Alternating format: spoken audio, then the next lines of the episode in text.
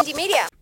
Scott Ludlam, it's only been two weeks since uh, telcos are required to hold on to their customer metadata for at least two years. These uh, changes to our federal policies on metadata uh, storage and retention. And already there has been this scandal with the Australian Federal Police admitting to a metadata breach, uh, which occurred after a journalist's phone call to a police officer. It sort of almost reads like something out of a spy movie. Looking at these articles today, reading about this, what what is the significance of this uh, AFP uh, breach, firstly, and and how is it connected to any potential changes to our metadata policy? I think it's significant in a couple of ways the government made a big deal when this law was being passed in 2015 with the support of the Labor Party that they'd introduced this thing called a journalist information warrant. So before they introduced that um, into the Telecommunications Interception and Access Act, it was actually legal for the police, federal police, or, or dozens of agencies to look up um, a particular journalist, find their phone number, access their call records, find out where they were when they made calls. This really quite detailed personal information and that they could do that without a warrant.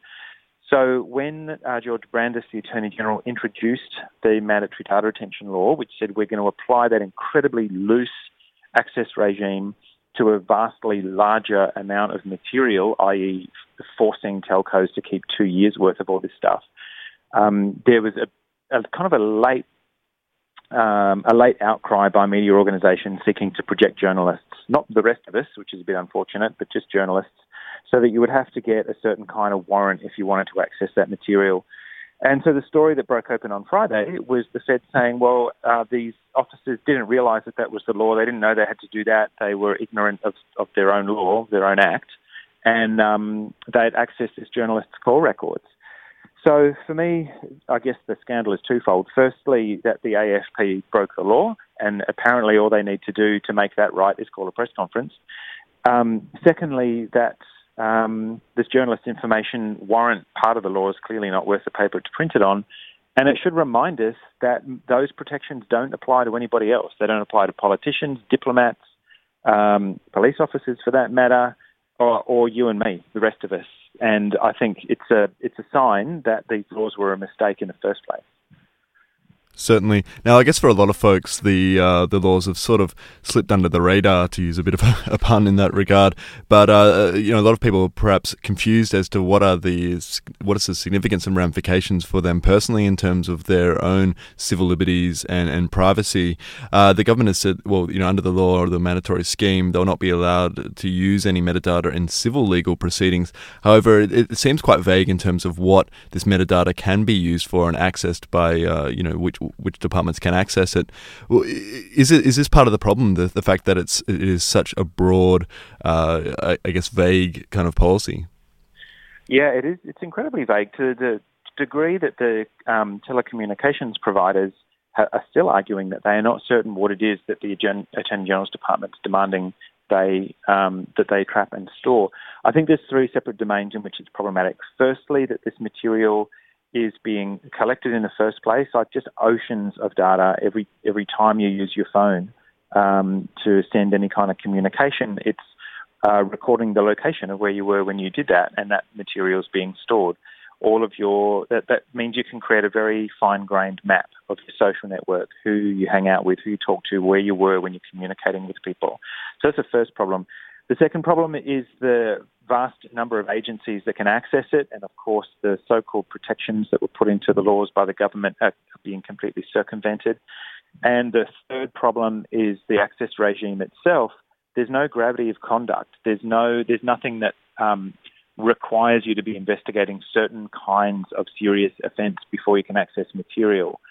So, in terms of what this means for ordinary people, I'd argue, even if you're not a journalist, that we all have a stake in journalists being able to talk to whistleblowers, being able to talk to people on Manus Island, or being able to talk to whoever they damn well please in order to put stories together.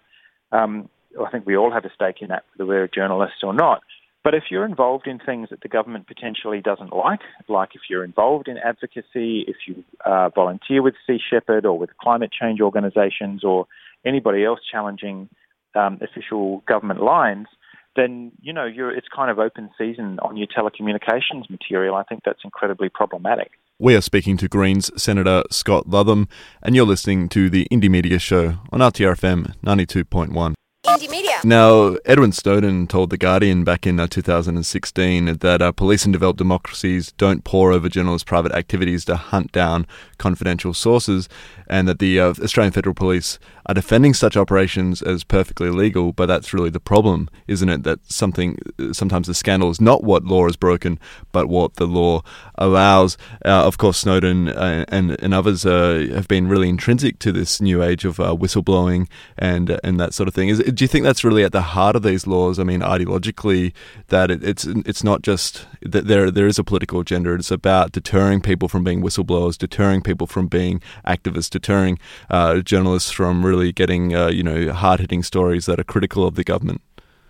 I think it's a huge part of the problem ideologically that we're all being treated as suspects. That these um, these provisions don't simply apply to people who may be um, accused or under suspicion of being a national security threat or being involved in organised crime or serious corruption. It's a blanket thrown over all of society, and the access is all happening without a warrant. This is all warrantless access. And I think um, Ed Snowden is spot on. Sometimes the scandal isn't the law being broken. So on Friday, we've got a very clear example of that. The law was broken. A journalist's records were accessed without a warrant being sought. Um, but the, the fact is, if they'd gone through this somewhat meaningless piece of paperwork, the law would have been perfectly fine with them hacking a journalist's phone, trying to find out who they've been talking to um, about a, an issue that might have been of enormous public policy concern. We know for a fact that because there are no serious whistleblower protections for public servants um, who who might be reporting illegalities at the heart of our immigration detention system, for example, that that department has been an absolute hotspot of referring um, matters to the federal police when they see stories in the media that they don't like to try and bring down the person who's simply telling the truth. And that, that goes way deeper than particular clauses in telecommunications laws. That tells you something about the character of the government itself and, and the fact that, that these powers are perfectly legal. Just finally and very quickly, Scott. Now, of course, we can't go into uh, you know great detail as to what people can do for their own digital security, but do you think that this calls on us to be uh, more vigilant in terms of our security, both uh, individually, but then in collectives or uh, you know any projects we're involved in? Do you think that this is uh, now really uh, sort of throwing back to us to be, I guess, less lazy in terms of you know what we do and, and, and how we organize? It definitely does, and I don't want to let politicians or policymakers or government off the hook. Uh, I I think we you know we deserve to live in a society where we don't need to protect ourselves against these powerful institutions that are writing the, their own laws. Um, but unfortunately, we've still got a way to go. So I think on the one hand, we've got to we've got to work really hard, and that's part of our job, having a foot in the parliament to reform these laws and protect people at that legal level. But uh, for the time being, it is open season uh, on on campaigners and the kind of people who listen to your show. And so we've hosted some pretty successful crypto parties in the past. Don't wait for somebody else to organise one of those. If you know people with some technical competency, um, organise to get together over a couple of beers, listen to music, and learn a bit about about protecting ourselves and the people that we work with. Some of it is as simple as having effective password management.